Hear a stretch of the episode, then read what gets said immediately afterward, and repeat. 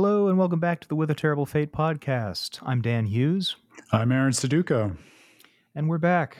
We had a uh, a week off for two reasons. The uh, ostensibly, it was because it was Thanksgiving, and the second was because when we went to record, I didn't have a voice. So that wasn't thanks very... Thanks for giving and thanks for taking. The voice. It wasn't very conducive to a, an auditory medium where you're only hearing my voice. So no, we thought about having an episode where I would just monologue at Dan and he would nod or shake his head vigorously, but we figured that would give me too much power and not enough uh, balance. We could do that if we get video, if we decide to do a video podcast. One of the many reasons to take this to the streaming verse. That's right. That's right. One of us Think of the mime. multiple factors we could open up to really make the most of a podcast. All the different media. Pantomimed um, podcasts. That's where all the money is, dude. That's it. But this week we figured uh, we would just kind of talk about, you know, maybe catch up on a few things, um, talk about games we're playing as always. Uh, talk a little about the Game Awards that are coming up on Thursday, the seventh, um, because they're always uh, fun to talk about. And actually, I think there's... Uh, remind me to come back to this point, because there's mm. something that uh, I can't remember if you were aware of, Aaron, because I know... I think you saw like highlights and things, but I want to come back to this because the real question of the Game Awards is, is that kid going to show up again? Oh, and, no. Uh, I, that's yeah. one of those things I only know through you, but I'm groaning right. all the same because, of course, so I do. We'll, we'll come back to that because he's been in two of them now, like unbelievably. So two? Uh, I thought it was just the one time. No, he showed up again. I think it was oh, at the at the summer uh, the Summer Game Fest or something. Like Good. He, Th- that yeah. must be a good thing for the world. Which is, speaks volumes about their security, but you'd think that they'd at least be on the lookout for that one guy. Yeah, they're on the lookout and they let him in because he's evolved into this stupid fucking meme. Well, that's okay. So that's, uh, we might as well talk about it now. You opened the door, counsel. I did. I did. Sidebar, Your Honor. Uh, watch yourself. Um, I You're do on a wonder, short leash. You know what? I'm okay. binging the practice right now so we can make as many legal related jokes as we want. My Much favorite, to everyone's chagrin. My favorite is... and always will be in any in any legal procedural. Um, I'll allow it, but watch yourself, counselor, or you're on thin ice, counselor. I always Even, go back to the touchstone of Lucille Booth shouting, mistrial, mistrial. Like Michael Scott declaring a mistrial. That's just, right. I declare a mistrial. Hey, I just wanted to let you know, nothing is going to happen in the legal system just because you declared it. Oh man. But I do I do wonder because, all right, one time, for those of you who aren't aware, there's this kid. He's either a kid or he's like a weird Benjamin Button kind of person. I can't, it's hard to tell. But uh, he was on stage at the Game Awards in twenty twenty-one, I believe, because that's Elden Ring came out in twenty twenty-one, right? Uh, so, yeah, that's right. So he came, yeah, because he inter- or he was on stage with Miyazaki and his development team as they accepted Game of the Year for Elden Ring. And no, it was twenty twenty-two. It was twenty twenty-two. Okay, that's right. All okay. the years are a blur. We're old men filled with regret, waiting to it's die. All, it's all just uh, much like Miyazaki-san, but in a sadder and less lucrative way. Yes, and it's all just a number of different Game Awards blurring together. That's right. But he got up on stage and was. Uh, very weird, and um you can find the clip obviously, but the weirdest thing was that uh he just he managed to get up there. There was no um you know pushback or backlash. Nobody wondered who this like you know four foot tall white kid was standing with the Japanese development team of Elden Ring. Um so then he was the custom another... character. That's right. Yeah, the big cheeks with the Mm-hmm. the narrow eyes, yeah. tiny head. Mm-hmm. Um, then he came back at summer at the summer version, which Jeff Keighley also hosts. And so now I do wonder if it's going to be a, a situation where, um, because he's this kind of professional troll who has now become part of the history of the Game Awards, like at what point is it going to about face and become an accepted situation, and like he'll actually be hosting part of like he'll be announcing something, you know. I mean, it's not it's not out of the realm of possibility. Well, it raises the question, because you're so much more tuned into the award circuit than I am, by which I mean I'm not at all, and you have an awareness of it, that I, I just find myself wondering how cynical versus sincere it is overall, because, you know, more substantively, we've been talking for quite a bit over the last couple of years about the overall trajectory of stories that the industry is concerned with telling, kind of veering away from cynicism and towards sincerity in many cases. And I think even more broadly than video games, but I don't know whether that passes through to the award circuit, or if it's one of those inverted relationships, or if awards are just intrinsically cynical. I could see it cutting any number of ways. It's, uh, and it's weird, um, It's it's particularly weird with the Game Awards, because the Game Awards is Jeff Keighley, who I whom I have a lot of respect for. I think he's a, a good dude who really loves video games and is also very um, upstanding for people who work in the industry. He's a, he's a good man, I think. Um, but it's also clear that he's kind of, I think, speaking out of both sides of his face a little bit when it comes to um, having like a really great celebration for video games, but then also embracing the entirely commercial aspect of the industry, because mm. the Game Awards famously is where like a million announcement trailers and like gameplay looks, and like it's it's very commercial. And so maybe it's just a, a situation where it needs to be commercial so that the other kind of heartwarming things can happen naturally and that they can be funded.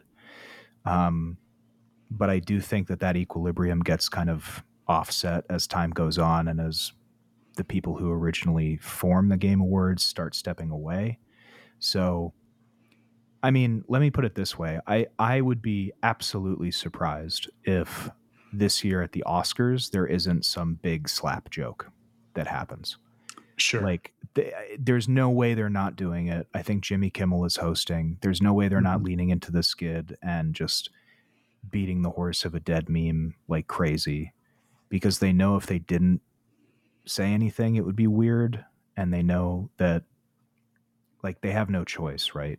And I think that that's part and parcel with how long that award show has gone on. So it's only a matter of time before, uh, Matan Evan is, you know, introducing um, From Software as they receive their award for Elden Ring two or whatever. uh, it kind of does create a culture unto itself, the award circuit, doesn't it? Yes. I guess it is nice just to take a moment to appreciate that games are getting to that place where, you know, they can have something comparable to the Oscars and more of those quote unquote established um awards that other media have. So that's something at least. And it it's it is, I think, worth watching, because I do truly believe that um, Jeff Keighley at the head of it, and then the other people who present and who he kind of has um, under him for the show uh, care about games like we do, um, mm-hmm. which is really refreshing. And, you know, I think that uh, you to to kind of take his integrity um, at its face, you really only need to look at a few examples. Like I remember how he very clearly called out Konami for not allowing Hideo Kojima to accept an award. Um, like he very, he very angrily announced that mm-hmm.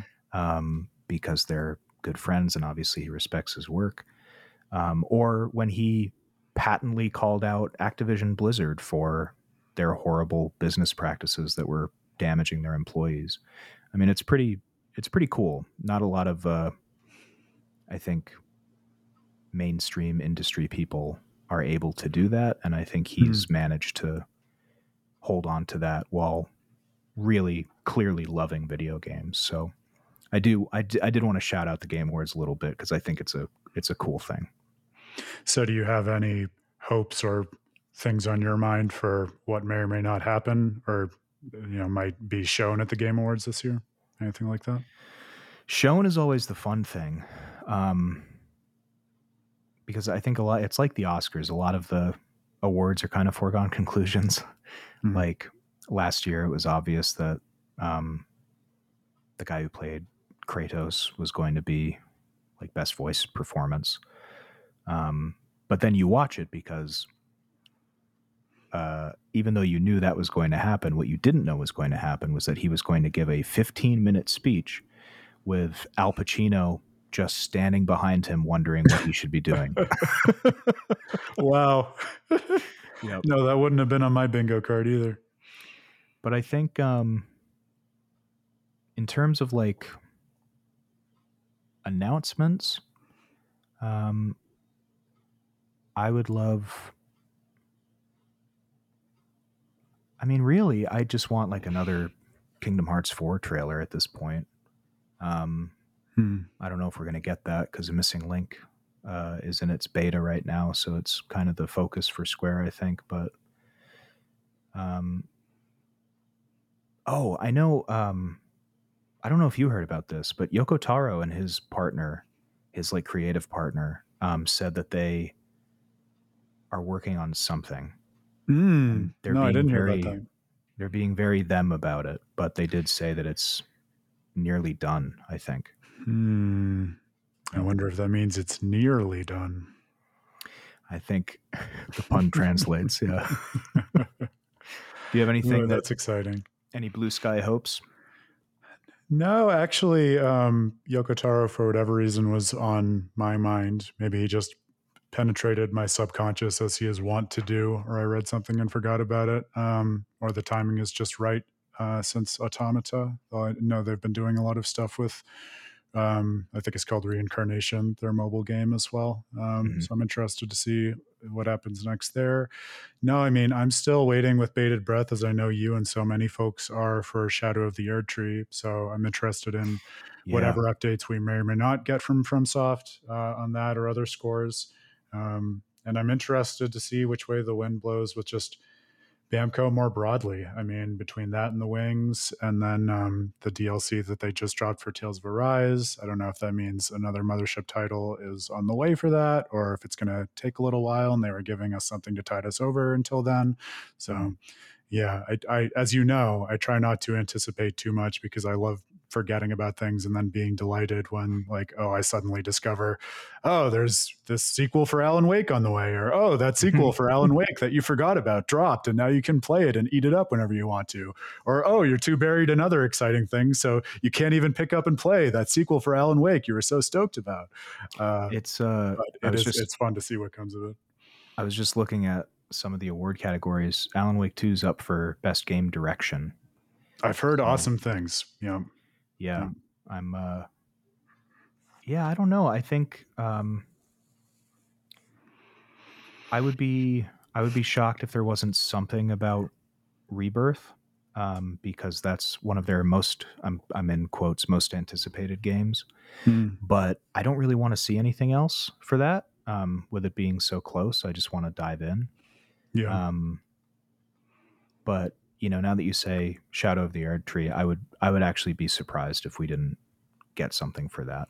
That's that's like the perfect venue for that, given from. And I had been expecting we might be seeing it in the latter half of this year, um, mm. but now that feels like a vanishing possibility. So I do feel like, given the timing with which they announced it, they I don't want to say they owe us something, because I'm also happy when they just drop things by surprise, and that's a lot of fun, but which they've done. It'd be nice to get some kind of update. Oh yeah, definitely. Yeah. yeah. No, I think, uh, I, I mean, twenty twenty-three was such a good game for, or good year for game releases, that I feel like a mm. lot of the things I was waiting on actively came out this year. Uh, and now I'm in that kind of nice space where there's a few things on the horizon that I know I'm going to eat up, like Rebirth, obviously, the new Like a Dragon game, um, mm. the sequel to Ichiban's Story, which I'm very excited about. Um, but I think I'm in that position where, unlike when Elden Ring was about to come out or when Final Fantasy seven Remake was about to come out, I'm content to wait and just sink my teeth into them. And like, mm-hmm. as you say, if I'm, if I forget the day that Like a Dragon eight comes out and I find it like a month later, I won't be too upset. I'll just enjoy it when I see it. Absolutely. Well, it's kind of that nice, um, like almost antithetical feeling to the one that we were talking about a few weeks ago, where on the one hand, there are some games where you feel like you need to just immediately dive into it purely for the sake of avoiding spoilers, which mm. can be kind of exhausting and stressful. And then on the other hand, there are some nice games that are beautiful and of such quality and are so up your alley, but are sufficiently under the radar that it's possible to just ignore them and then stumble into them and discover them purely fresh, which I feel like in some ways can be so rewarding and lucrative for the actual gaming experience that you have with them, because then it's so much more organic, right? Both in terms yeah. of how little you know about it and in terms of you just being able to discover it of your own volition rather than having it shoved down your throat. So it's nice that that's still possible in this day and age.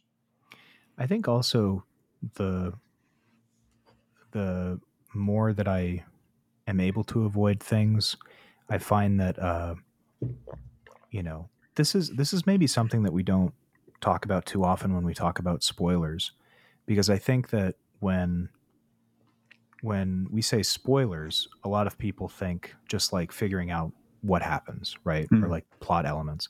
Mm-hmm. But a big spoiler for me, and I know it's the same for you, Aaron, is um, hearing somebody's opinion on something. Mm-hmm. Because mm-hmm. Uh, that will color my my reading of it no matter what I try to do. Like if I hear, even if somebody says like, oh, this was a real disappointment, and if I see that like ten or fifteen times, I'm going to think like, okay, now I, I have to go into this with like a defensive eye, right? Mm-hmm. Or mm-hmm. if it's, you know, it's amazing, then I'm going to go into it and be like, well, how amazing is it really?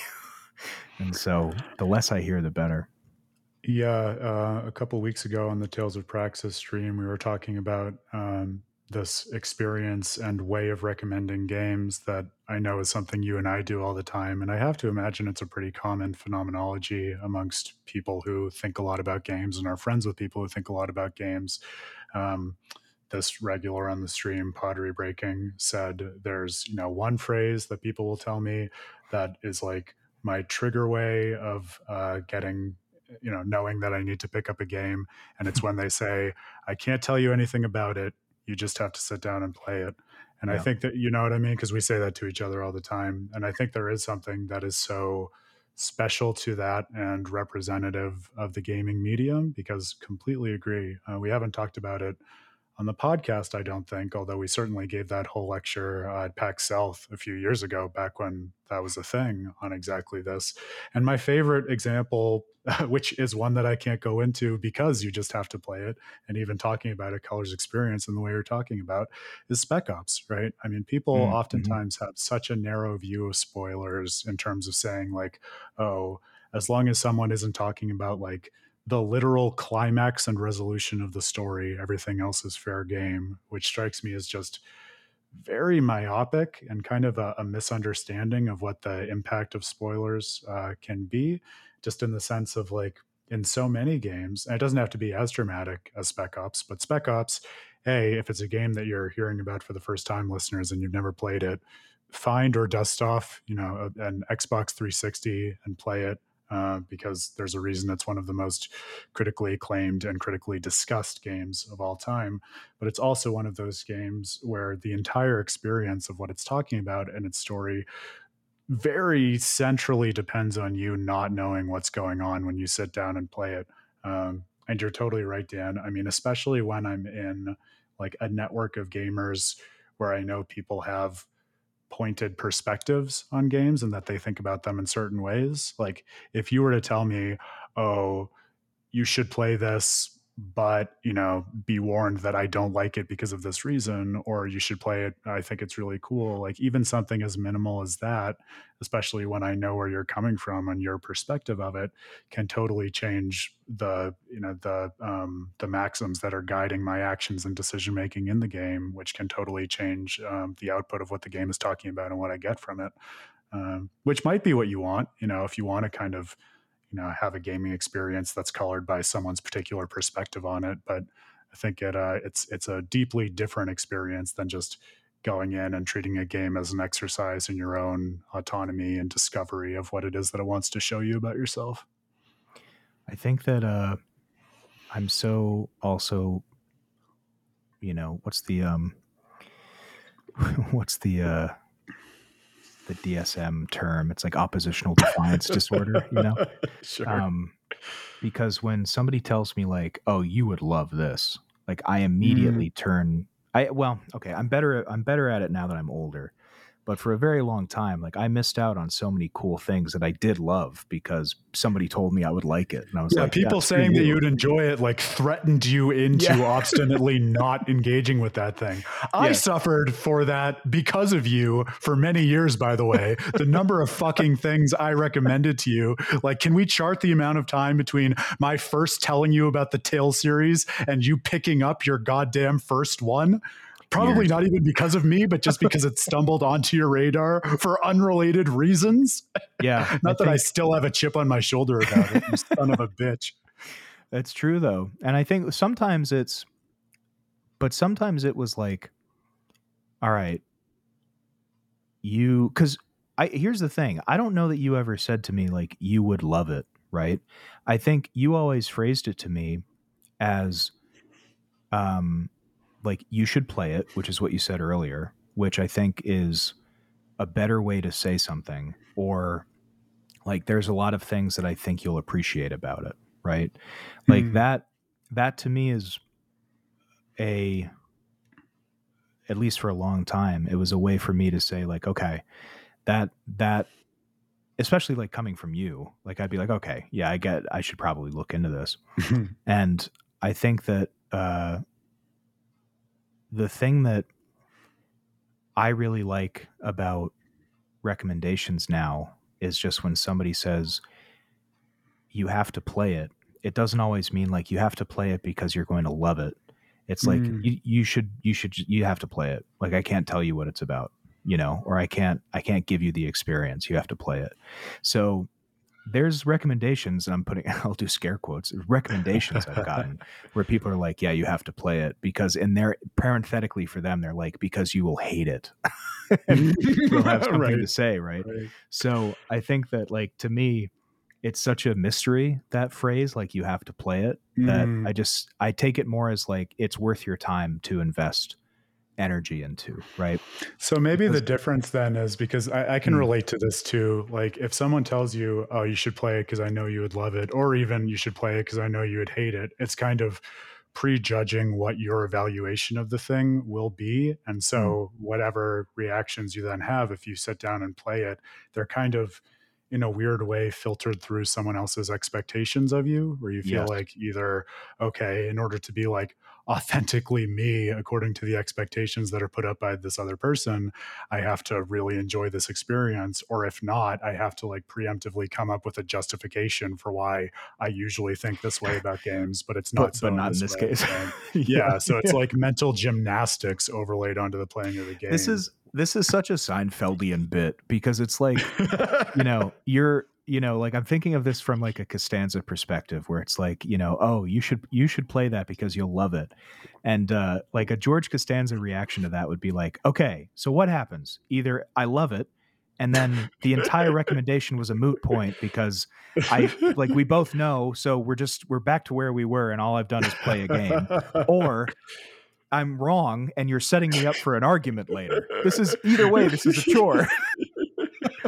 And then Elaine says, all right, George, I was just trying to give you something nice so that you could have something else in your life to enjoy. I'm sorry. I'll never speak again. Jerry, I got a Neo Geo working.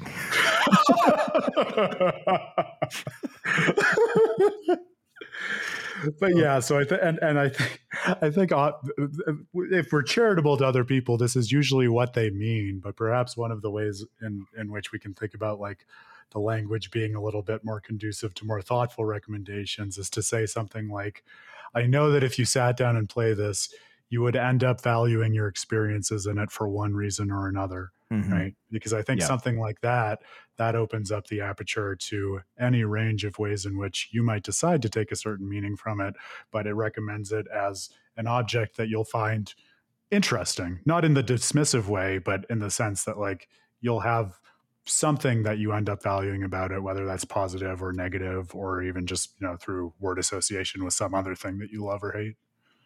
Yeah.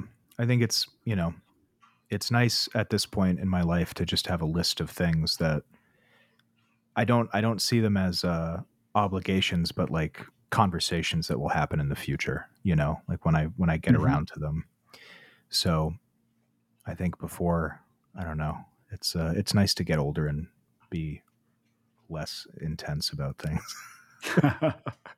Yeah, I think, uh, you know, as uh, as one ages, if one does it right, you know, you get more complex, but more mellow for mm-hmm. it, more uh, more drinkable, as they say. Well, I, I mean, I've got this example, right? So I saw um, Maddie wanted to see uh, the Ballad of Songbirds and Snakes, the new Hunger right. Games movie. Mm-hmm. That's a prequel, and you and I were talking in our uh, our messenger chat. I was like, have you seen these movies? Because I, I remember like vaguely seeing one, like maybe with a riff tracks behind it. That's probably that how I would have right. seen it. Yeah. And, um, and you said, yeah, I th- you know, I remember there, you know, I remember liking them. And uh, I went and I saw it, and really great performances, like really interesting story. And um, now we're watching the other ones because it was, you know, mm-hmm. interesting enough for me to say like, well, what was going on there, you know? And I think that, uh, I don't know. I don't know that I would have done that like when these movies were coming out. In fact, I know I didn't, because I was like, I don't care about these, you know? No, I was going to say, if anything, the one Dan Hughesism from the, uh, the earlier days, which that calls to mind, would be more in line with, um, your response to the Twilight movies, when you would just enjoy like amazingly lampooning them and just yes. like dragging them over hot coals of satire for the sake of making a joke out of it all. That was, which is also yeah. a way in which to approach it, but much more, um, I, I don't know. Cynical, cynical maybe. Yes. Yeah. Yeah. So I was yeah. trying to think of would, a different word, but I no, guess cynical. cynical. Yeah.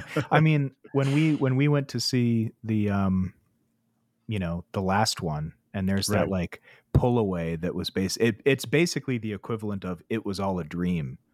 I remember the entire theater like gasping and like people saying no, and I was just cackling my head off yeah, at how like stupid I found it. Yeah, so now I it, there was cynical is the right word for how I approached those Twilight movies, but I got a lot of enjoyment out of it. So you know, ultimately. That's what it all came down to. You knew that you would love it just for your own very Dan yes. Hughes reasons. Yes. And to be able yeah. to play different games with those works nowadays, where you can appreciate them more sincerely, even if you would also do riff tracks of them. I think uh, yes. even if not more mellow, there's a certain kind of flexibility that that recommends, I think. But I mean, I, I still hated that stupid Five Nights at Freddy's movie. So it's not like I'm, you know, I, I'm not, I haven't completely ascended into bodhisattvaism here. Well, no. And then, you know, that raises the further question of where does one draw the line between being cynical and being literate? So, or, or not brain dead. That's right. Fair enough. Yeah, that's another there are different degrees. Yep. So let me ask you this. We're in December now. It's the mm. first podcast we're doing in December. As you said, we're, we're looking forward to end of the year game review, um, media. Do you have any particular way in which you approach gaming to wrap up the year? Like, do you go back to old favorites that were, you know, new releases this year? Do you go back to older games? Are there holiday games that come to mind for you? Because like the way we sit down and pop on holiday movies, I always find myself wanting to do that with games, but mm. never really end up with good ideas for it. Do you, have you like grown into a certain philosophy about that over the years?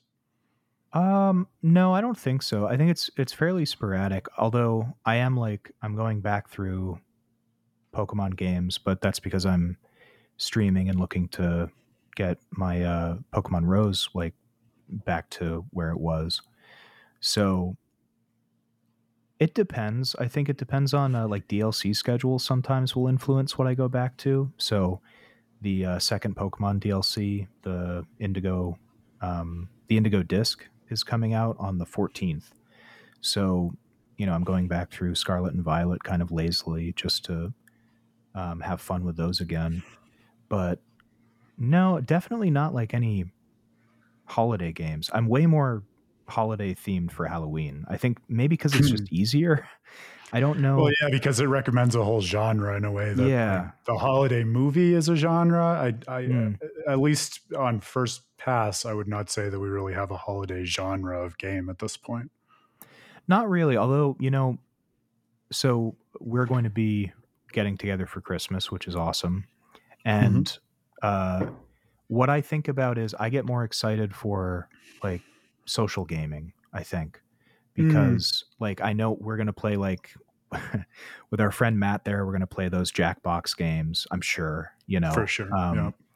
You know, we'll probably break out Smash. Um, and I think like I get more, I don't seek that out usually during the mm. year. Um, but when we have like holiday parties and stuff, that's my favorite games to play. Mm. So, so holiday is a sense of just communal gaming and associating yeah. with people, whereas it's more of a solitary activity for you usually. That makes sense. Yeah, I feel yeah. the pull of that.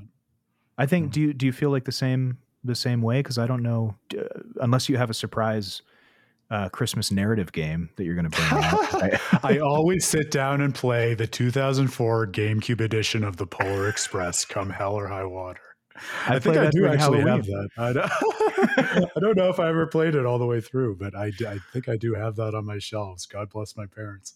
Um, no, I def- I wouldn't have thought of the social aspect off the top of my head, but that rings true to me. I think the mm. other thing that comes to mind for me is like, it's it's frustrating because this is not a kind of game that you can play, but I think it's certainly a kind of mindset that one can facilitate, especially if one lives in places where it snows. So not you in Texas right now, but me in Colorado at least, mm. um, especially right now as I'm working through Namco's Tales games uh, for my Tales of Praxis series.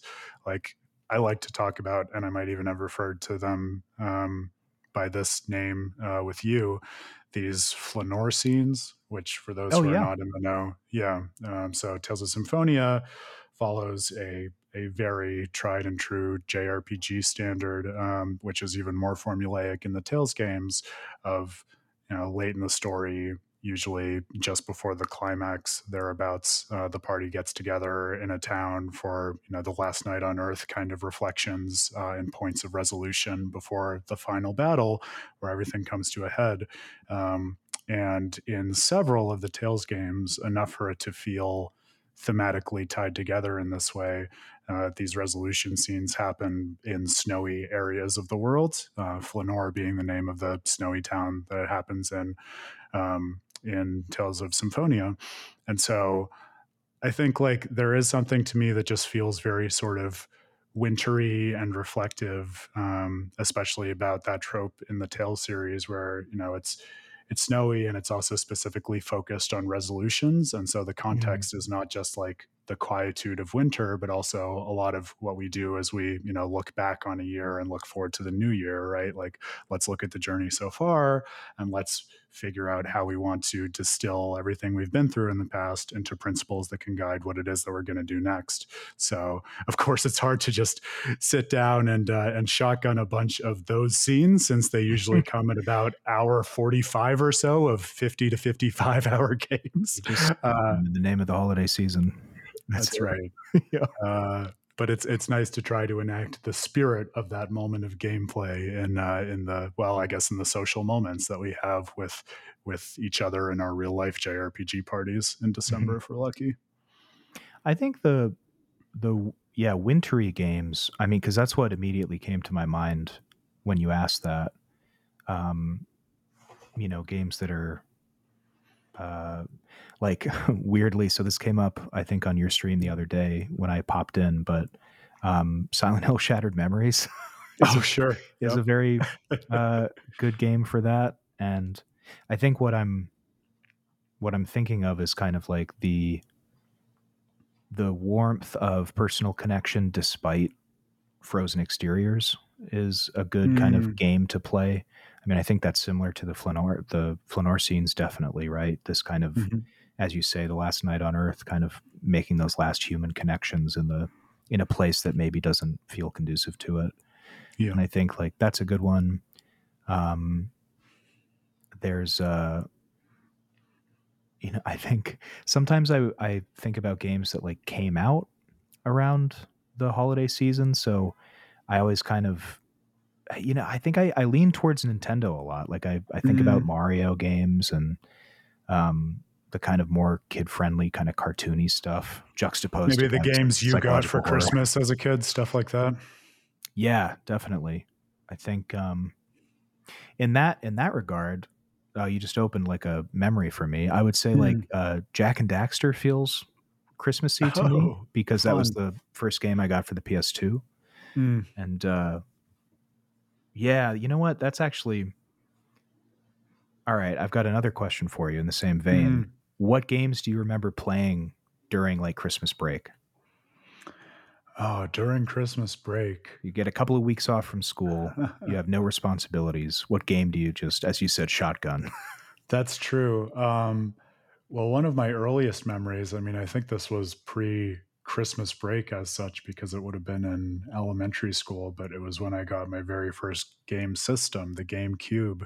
Uh, which I, I've written about this before, but it came with two games. Uh, one was the promotional Zelda Collector's Edition disc, which like I had no idea what kind of personal value that would have for me going forward. Uh, but you know, for those who don't know, it had the original Zelda and Legend of Zelda two and Ocarina of Time and a little known game called Majora's Mask. And people don't talk about this as much, but like a, a thirty minute maybe demo of the Wind Waker, which yeah. I played so many times front to back before I ever got a copy of the Wind Waker. So it was like a weird proto experience of what would also be a formative game for me.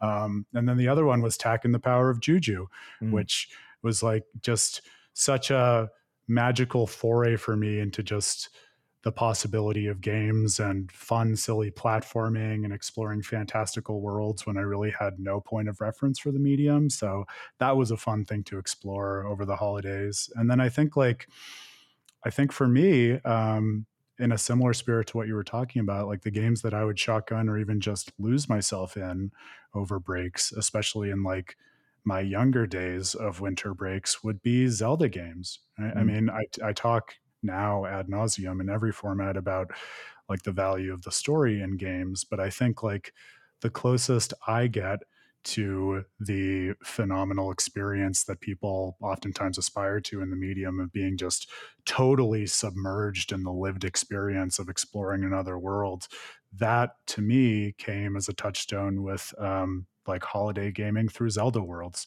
So big, long adventures on the Great Sea, to call back Wind Waker, uh, even for all of the crap that we have maybe rightly, but also cynically given it in the years since it came out, um, Skyward Sword.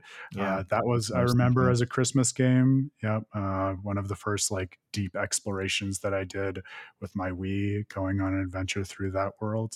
Uh, so yeah, I, I think really like any game that came to me at Christmas and that invited me to set up, uh, set off on a big epic like adventure in a fantasy world. Like that's a nice vibe to just sink into when you have a couple of weeks to go on that adventure uninterrupted. I, uh, I definitely did Skyward Sword. I remember like setting it up in, in my, uh, in the basement at my parents' house and just, I think, uh, playing through that in like a matter of days, just completely immersed in it. I remember, I, I don't know if you had this experience, but it's such a, uh, I guess now vintage Skyward Sword experience since it's been re-released on the Switch. Um, yeah. But I remember I got it and I was so excited and I booted it up and it was what, first new Zelda since Twilight Princess, right? So yep. forget about it. I was foaming at the mouth for it.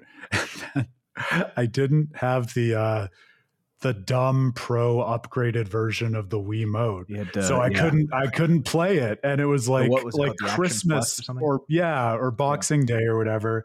Yeah. Like Wii Motion Plus or something. We had to go find how to get the, like the super deluxe bonus version of Nintendo's controller I to know. play the one Nintendo game that people wanted to play on the Wii besides Wii Sports. I, uh, that just reminds me of another kind of holiday memory, which is my parents lovingly getting me a gaming system, but not understanding what a memory card was. Oh no! So, um, every every time I got a game, I'm not uh-huh. like until until there was uh, like onboard memory, like internal yeah. hard drives. Um, I would get a game system, and then I would have to wait weeks before I could save any games. Oh my god! So I have like a memory of playing Crash Bandicoot three and just replaying like the same the first five levels over and over again because I couldn't save, and then. Um, the P S two, I had Jack and Daxter and I had Final Fantasy X, and I couldn't, I, Final Fantasy X, I couldn't turn my P S two off because I would get to like places I'd never seen. Yep. And I'm like, ah, oh, I can't lose it. Oh no. Yep. That's, uh, there's something so uh, deeply thematically resonant about that struggle with memory happening in Final Fantasy X of all games. I know. You know? Yeah. Trying to will the memory into existence. Jesus Christ. And just just keeping it, yeah, keeping it turned on until it's begging for death. Yeah, that's yeah. Uh, that's a mood from back in the glory days before onboard memory and autosaves. That happened yep. to me with a uh, I don't even think it was not having a um, a save file. I forget the details of it now, but there was a time in high school when like the God, like the power had gone out or some weird, like convoluted mess of circumstances had conspired so that if I wanted to play Ocarina of Time all the way through, I had to do it like in one sitting in one night. Um, It might no, I know what it was. It was, it that, was that it was that genie's wish you made. That's right. No, it was the monkey's paw. No one ever told me that monkey's paw would not work out really great for me. Yeah. Uh, but no, it was that I was like trying to dust off and play through Ocarina of Time on my GameCube, and all of the memory cards that I could find had been like irreversibly corrupted. Mm. So I thought like, all right, fine, I'll have to sit down and try to chug it in a night. And then what happened was the power went out when I was like almost at the end of the first childhood arc, and I just had to call it a wash and be really sad. But hey, we yeah. have a an onboard memory of experiences like that in our lived gamer lives now, right? So that's something. Yes, else. That's exactly right. Yeah, I think I've uh, yeah the the holiday memory of playing different games, and you know, I can kind of chart like me growing up. Uh, one of one of my favorite things, like it was such a self-aware moment that I I realized in real time. So I think I was like probably sixteen or seventeen, and my parents had gotten me a P S three, and this was kind of well into the P S three's life, but I, I didn't have one, and it was the most expensive thing, so it's not something that I was like looking to buy on my own. Mm-hmm. So my parents got me a P S three, and uh, it came with um, Uncharted three, and so I played that on Christmas Day. And there's there's two things I remember about that day. One was I remember being really excited that there's a line of dialogue in that game where Nathan Drake says, uh, "Lead on, McDuff," and his English compatriot says, "It's lay on." The line is "lay on, McDuff." Uh-huh, I'm so uh-huh. put out, and I, I remember thinking, "All right, I, I'm interested in this game because of that pedantry that just happened." That um, is a very self-aware Dan moment. I love yeah, that. Yeah, well, th- there was that, and then the second one was, before I played it, so I guess this was the first one, but it's the more interesting one, so I put it second. So the, fir- the first thing I realized that day was I got two gifts. I got the P S three, and I got an electric razor, and mm. I used the razor first, and I remember thinking, oh, I've turned a point in my life. I, I was more excited to trim my beard than I was to boot up a new game system. That's how you know you've become a man, Dan. That's you right. You can shave yeah. like a man and game like a man with Nathan Drake. Finally. On his many Drakey adventures. On his Saving the Drakes. Uncharted. Ride, does he ride Drakes? I, there aren't maps. Yeah. I've never yeah. played Uncharted. That's it. No, that's, that's you got it in one. That sounds right. There we go. I knew I would. Oh.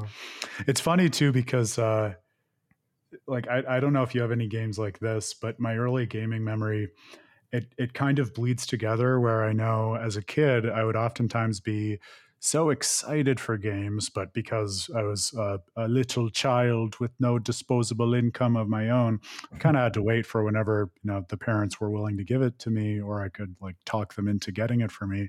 And so I have games that, like, it feels like Christmas just because I was so excited to finally have them and sit down mm. and play them, even though yeah. I, like, at this point, I can't remember whether I literally got them for the holiday. So things like, um, I think we've talked about this before, but Super Mario Sunshine was one of yeah. those amazing games for me where, like, back in the era of Toys R Us, when they had just like a little sequestered game alcove back before video games were even a real proper thing on a huge mass media scale. And they would have these demos running of games like Super Mario Sunshine. And so little Aaron as a kid would like look at this dumbfounded with that experience mm. of magic that you can only have, like seeing the world of a video game before you've ever picked up a controller, and your your mind is just trying to do like the mental arithmetic of, wait, you mean like I can be involved in a world as colorful and magical know, as that?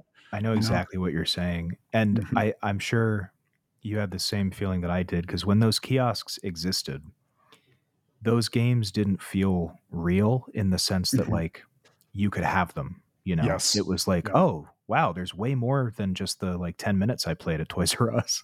Right. Yeah. yeah. Like it was totally metaphysically unreachable almost, which then added to the feeling of just like pure holiday joy and experience to be able to sit down with a full copy of this. Yeah. The other uh, example that I had off the top of my head, which is very in keeping with this Tales of Praxis series I buried myself in, as I forget whether I ever told you this, but that was very much my experience with Tales of Symphonia as well, actually, because yeah, here's another one. About it, yeah. yeah. So we hit Toys R Us back in the days of Blockbuster. Like mm. I discovered and rented the crap out of Tales of Symphonia, mostly because I was just so intrigued by its cover art. Um, And I would play it, and I think I got held up at um, a point in the game that I just didn't know how to get past uh, on the renting. And I finally either exhausted myself or exhausted my parents with like perpetually renting this game that I couldn't figure out how to complete. Uh, and then to eventually like have them get me an actual copy where, oh, now I have this whole thing. Now I can experience and work through it all. I mean, it's a foregone conclusion to say how much that changed and impacted my life, given the time I've been spending with the series now. Well, it feel I mean, it feels like different games. I don't know if I don't know if you know what I mean, but mm-hmm. I I remember I had a similar thing with Legend of Dragoon, where my friend Alex and I, we would rent it from Hollywood Video all the time. Mm-hmm. And because we would only, you know, have like a night over at each other's house, we would get to a particular point and then that would be it. Right. Yeah. And I think uh, you reminded me of that. Uh, feeling with that Blockbuster story, but also with like the thirty minute Wind Waker demo that you talked sure. about, yep. where, you know, I don't know when as a kid you realize that that's not all there is with it. Right. And I think when I finally bought Legend of Dragoon and I got to like the second disc, I was like, oh, right, there's three other discs. Like, why did I think that it was so short?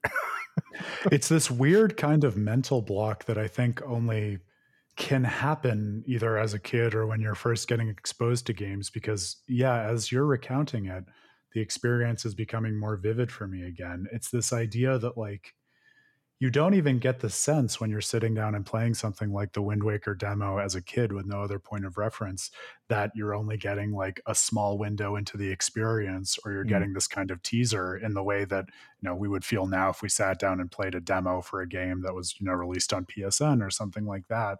It felt much more like, like that demo was an entire game experience. So like I, it didn't even raise questions for me of, okay, what's the broader context of the story, or, you know, how are things going to unfold, or where could things go from there? It was just like almost the more nondescript kind of gameplay experience you would get from something like, I don't like a shorter flash game in that era, you yeah. know, like obviously more filled out, but like of that kind of more bite-sized context. So then when you go down to sit and play through the whole game, like you say, it's it's almost like a totally different game. Like the context changes, you experience it in just like a totally different sense, uh, because there's um, you know, just more to it in so many ways.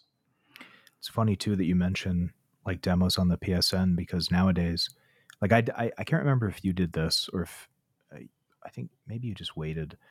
But when the Final Fantasy sixteen demo came out, like the way they do it now, um, or at least the way Square does it, because uh, they did this with Remake too. Like it'll basically just be like you can play up to a point in the game, and then when the full version comes out, you right. can just continue. And that wasn't how demos used to work. It used to just no. be here's and actually sometimes. I don't, this wasn't the case with the Wind Waker demo because that was, you know, put out by Nintendo. But sometimes you would get um, builds of the game that weren't the way that it would be when it was released, mm-hmm. and that was really interesting because you it sometimes it would be two different games. Yeah, because you would point. you would play the demo and it would be like, oh, they didn't quite fix this bug or they didn't quite add this feature yet. Mm-hmm. And then mm-hmm. when you play the game, you're like, oh, where I, I wish that was in the demo. I had never seen that right. before. That's a great point. Yeah. Yeah. Kind of similar to the distinction between like original releases and then like patched or remastered releases yeah. now. But there's no, no patches back in the day. It was just demos in the game oh. and that was it. Yeah. uh, it really is kind of a lost art in that way, isn't it? It's right. I hadn't thought of it because I really, I, I don't play demos nowadays, perhaps because they're structured in this way, but mm. demos now, especially by virtue of being able to just carry over your save data to when the game is fully released, do feel much more just like a teaser of, oh, you know, we're going to, we're going to let you in on this experience, but then we're going to cut you off at some point, right? Like you can get either, your fix and then you have to come back for the real thing. Either that or it's, and we'll go back to cynicism here for a second because the, the, like the, the quote unquote demo that we get now is like open betas. So, sure. um, and that feels like way more slimy to me because a demo back in the day, if you would get like a, a disc from PlayStation Magazine, it was basically just, here's what you can, it was like an advertisement. Here's what you can expect when mm-hmm. you buy the full game. But now it's like, uh, help, help us figure out the problems for no money. Right. Uh, That's what's happening with that, uh, that missing link Kingdom Hearts game right now. It's like all of the Kingdom Hearts people that I follow on Twitter and on YouTube, they're all so excited because obviously they got invited to be part of the beta. And I'm just so, uh, I think the, you know, scales fall from my eyes when I see stuff a little bit like that, because I just think like, they're just, it's, it's just like free publicity and like bug testing that you're doing. Mm-hmm. And it just seems very, I don't know, like, I mean, it's cool that you get to play it, but on the other hand, like, I don't know.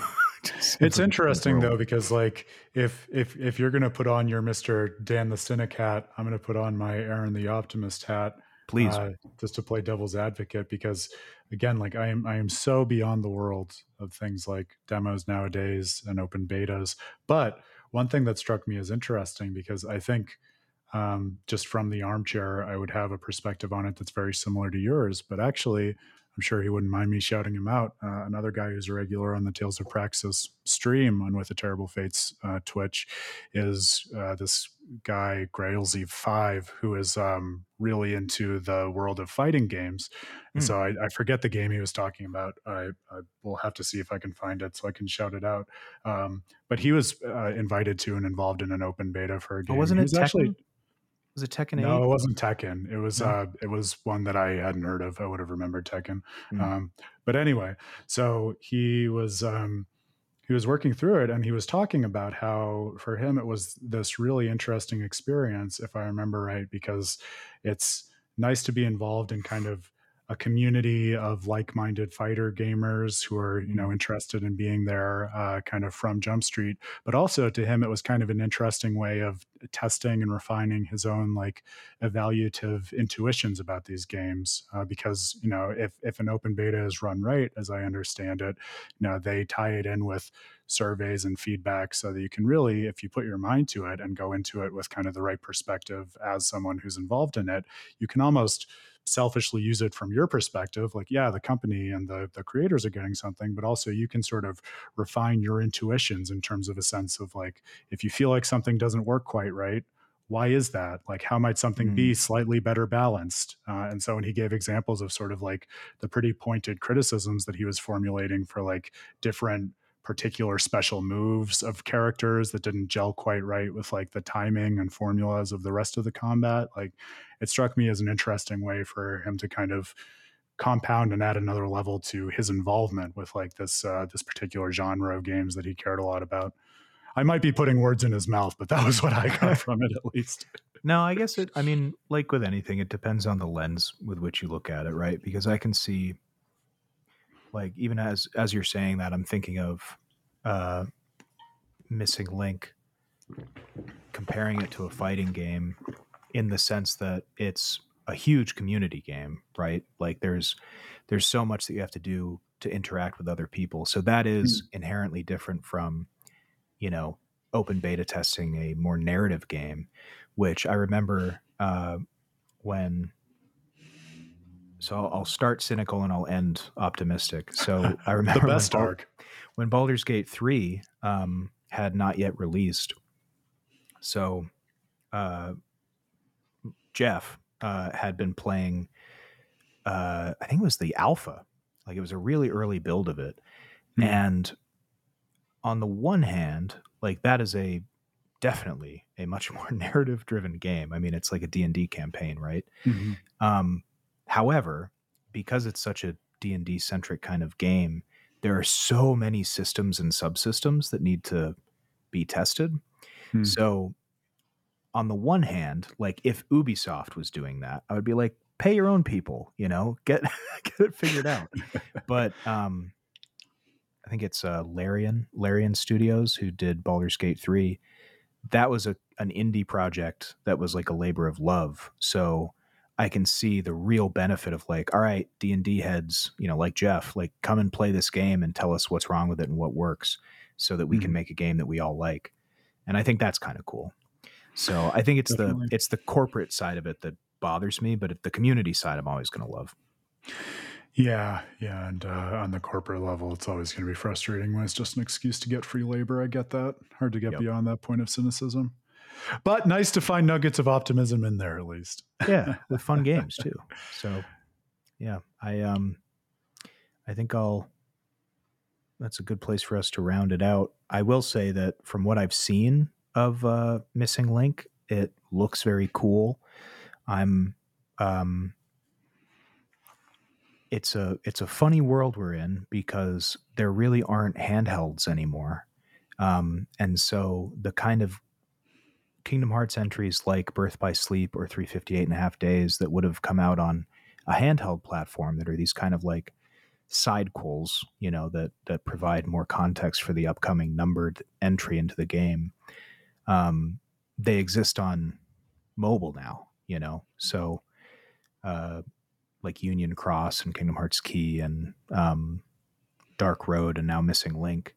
Mm-hmm. Uh, something that you kind of gotta, you gotta get caught up on either by playing it or like on YouTube recaps or something. So I'm, I'm kind of sussing out how I feel about that. But I will say um, that in the midst of all of that coming out, another really nice optimistic thing that actually ties into something we were talking about the other week. Um, somebody, I was, I was kind of scrolling through Twitter and somebody had, um, had this wonderful thread where somebody just asked, like, why do people like Kingdom Hearts? And this person responded and said, because, you know, there's all these reasons, right? But then at the end they wrapped up and they had this beautiful thing where they basically said that if you look at modern Disney, and how tongue-in-cheek everything is, and how everything is marvelized and har- and Dan harmonized and turned into this kind of like meta-commentary on itself. Kingdom Hearts is a series that has every right to do that, and yet never does, and takes itself seriously at every mm. single point. And I just thought, I wish I had thought of that, because that's the perfect reason why it's my favorite series, is because it always... takes itself seriously and never pokes fun at itself. Um, yeah. And I, I just, so that's my, that's my Kingdom Hearts wrap up for the episode. That is a very you point. I, I know, I think I mentioned this to you and I was talking about it on With a Terrible Fate's stream a while ago. Uh, Cause actually uh, that, that same follower Grail I mentioned, I, I had forgotten and he had to remind me, and I was very embarrassed to be reminded that it was he who recommended it to me a while ago. And I just totally forgot. um, But I sat down with uh, with a former analyst from With a Terrible Fate, Nate uh, Randall, last week, and played this wonderful indie game. I forget if it was this year, but certainly in the last couple of years, Slay the Princess. Oh, yeah, you were uh, telling and, me about and, that. Yeah, so very similar in the spirit of what you're talking about and what has been, and I'm sure will continue to be a theme with us in terms of moving from not even just cynicism, but like self-consciously deconstructive and tongue-in-cheek storytelling mm. uh, to something that is more intrinsically sincere and trying to express something that is more constructive as a point, um, specifically in the transition from Uh, the model that is shown in the Stanley Parable, which is a game that I know you and I both have a lot of affection for, but is very mm-hmm. deconstructive and tongue-in-cheek in a lot of ways, uh, to exploring how you can use a lot of that same uh, kind of structuralist storytelling uh, and consideration of possibility in video games that, to tell something that is more kind of pointed and uplifting. Um, so that that was a really fun experience. I actually still have to finish that, but I think there's, yeah, definitely something in the water about those sorts of series that do those kinds of things. That kind of uh, like the post irony, right? Like we've we've talked mm. in private about like the Bo Burnham cycle of, right. you know, first he was, you know, loud and boisterous, and then he was deconstructing it, and now it's back to being genuine after having this like full circle, right? And yeah, I I hope that's where we are, because I get a lot more out of those genuine stories. So there's a there's a nice holiday message. Play a genuine story. Play a genuine story, yes, and uh, and get into the holiday spirit about it with community if you can. I love that, mm. uh, and I think you know it, it's it's a nice thing to be considering with you and our friend and colleague Matt coming out here in a couple weeks, uh, because mm-hmm. another thing that's been on my mind is just how much the context in which we can play games can change our experience of this uh, medium. And we we talked about it a little bit in terms of spoilers and how that can color your engagement with a game, but also just, as you said, like there's something kind of holiday-ish for those of us who are fortunate enough to play games over holiday breaks about sitting down and playing a long game in a single go, virtually uninterrupted, versus digesting a game in smaller sittings with time to reflect and talk about it in real life before you go back and submerge yourself within it. Uh, sort of with the cadence that we've been doing, either you know with the games that we've been streaming on Twitch, uh, or with you know games that we've just been digesting more slowly over the year, um, and then add on top of that kind of the the collaborative consumption of games as we're going to have, you know, I'm sure on the stream when you guys are out here, of just like not having the single voice, but thinking about it in conversation with people as you're consuming it. I mean, I think uh, people spend a lot of time thinking about the different structures of games in terms of the artifact, whether it's single player or multiplayer, and what kind of story it tells, and perhaps less time on the different dimensions according to which we can choose to play it, especially when it's a long game that invites many different kinds of play sessioning uh, and multiplayer or single player engagement. So nice time to think about that as we veer into a headspace where we might uh, hopefully have the opportunity to do some communal gaming of more sustained and thoughtful sessions. Well, I'm looking forward to it. And uh, yeah, there'll be very soon, because this will go out in a few days. And then, so I and Matt will both be there on the sixteenth of December. So thereabouts, I'm sure we'll rope Matt into a, a podcast too, because that would be fun to have him in it. I'm sure. Yeah. He's always good for it. Yep. And he's a doctor now. I don't think he was a doctor the last time he was here. Doctor so. Matt. Yes. Doctor Uh, well Matt, deserved. Doctor Mario. That's right. We will be dressed as Doctor Mario for the streets. Exclusively. Oh, man. Well, what have you uh, what have you got coming up that you want to plug? Uh, I, well, um, yeah, the people on the stream will know I'm I'm working through actually a work of uh, academic philosophy, because I'm in the midst of applying to PhD programs. So Excellent. Actually something that is related to the philosophy of games, but much more on the uh, like higher level theoretical side, which is still interesting, but definitely a different lens than we oftentimes study it uh, on With a Terrible Fate, which is part of the whole conceit of why we did With a Terrible Fate, to dig further into the substance of these games themselves and how and why gamers engage with them in the way they do and why we love them so much. Uh, but it has been rewarding to step back and do more strict philosophical work um, and and remember what a convoluted but rewarding process that is. I am on the fifth draft of that. So, but I'm nice. Sure to the extent that it's something people want to talk about uh, or even we want to talk about in the podcast in the future, definitely do that. Um, and beyond that, yeah, working through Tales of Graces F on the uh, the Tales of Praxis stream still. Uh, and I am cautiously hopeful that there will be some new written publications out on With a Terrible Fate before the end of the year. Uh, I, of course, am keen to get some more written publications done in the Tales of Praxis spirit. Uh, I have a long backlog, as I always do. That's the great thing about being us, Dan. We always have a long backlog of games, games and yeah. then also a great backlog of things to say about them. Yep. Uh, but also, yeah, you know, without teasing or spoiling anything, we have a few uh, new and old voices who are interested in contributing. So hopefully we'll have some new things along a few dimensions to share with you real soon coming up there. What about you? I know uh, you've already alluded to some uh, some various things you have your fingers in these days. Yeah, so uh, big change for me is that I'm I'm streaming on uh, my channel. It's called Daimugen Dan, um, which is a pun on a billion things that I love. So. Um, But right now, um, playing uh, Pokemon Scarlet on there, getting ready for the D L C that's coming out, um, and uh, getting my Pokemon Rose show um, started up again, too. So getting the Pokemon juices flowing. But uh, apart from that, I mean, those are the two big things. Um, so I think look forward to the thrilling conclusion of the uh, Diamond, Pearl, Platinum Uh, portion of the Pokemon Rose show, and then we're going to be diving into Pokemon Black and White, which is really fun because I haven't played it before and I'm currently playing it on stream, so it's kind of real-time uh, analysis plus um, some fun community injection, much like I think you've been doing on Tales of Praxis. So it's uh, a lot of fun there, and uh, there's nothing better than you know, catching Pokemon with friends.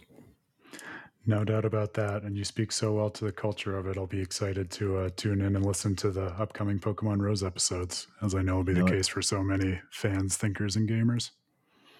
Well, good. Well, then enjoy the Game Awards for those of you who watch it. And uh, for those of you who don't, enjoy the trailers that come out afterwards.